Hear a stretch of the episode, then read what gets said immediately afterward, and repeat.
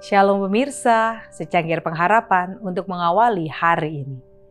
Kasih Allah dijanjikan, sebab kasih Kristus yang menguasai kami. 2 Korintus 5 ayat 14. Meski kasihnya ditolak oleh hati yang keras, ia kembali memohon dengan permohonan yang lebih mendesak. Lihat, aku berdiri di muka pintu dan mengetuk Kuasa kemenangan kasihnya memaksa jiwa-jiwa itu supaya datang. Kristus akan memberikan kepada para juru kabarnya undangan kasih yang sama dengan yang dipunyainya dalam mencari orang yang tersesat. Kita tidak sekedar berkata, marilah.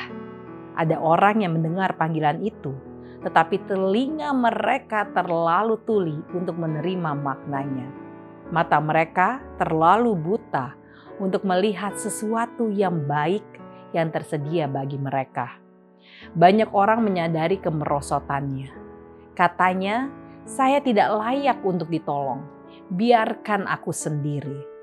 Tetapi para pekerja tidak boleh berhenti. Dengan kasih yang lemah lembut, peganglah orang yang putus asa dan tidak berdaya Berikanlah keberanian kepada mereka, pengharapanmu, kekuatanmu. Dengan keramahan, ajaklah mereka datang. Jika hamba-hamba Allah mau berjalan dengan dia dalam iman, ia akan memberikan kuasa kepada pekabaran yang disampaikan mereka. Mereka akan diberi kesanggupan untuk menyatakan kasihnya dan bahayanya bila menolak rahmat Allah sehingga orang akan tertarik untuk menerima Injil.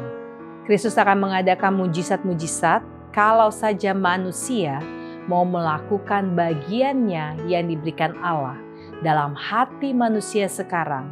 Suatu perubahan besar akan terjadi seperti belum pernah terjadi pada generasi-generasi yang silam. Perantaraan tenaga-tenaga manusia yang bekerja sama dengan ilahi banyak orang yang terbuang akan ditarik dan dalam pengembalaannya akan berusaha untuk memulihkan peta Allah dalam manusia. Ada orang yang memiliki sedikit kesempatan yang telah berjalan dalam jalan yang salah sebab mereka tidak mengetahui jalan yang lebih baik lagi yang kepadanya sinar terang akan memancar. Banyak orang akan datang dari kesalahan dan dosa yang paling besar dan akan mengambil tempat orang lain yang telah mendapat kesempatan tetapi tidak menggunakannya. Seri Membina Keluarga Jilid 5 halaman 176 dan 177. Demikianlah renungan kita hari ini, selalu mulai harimu dengan secangkir pengharapan.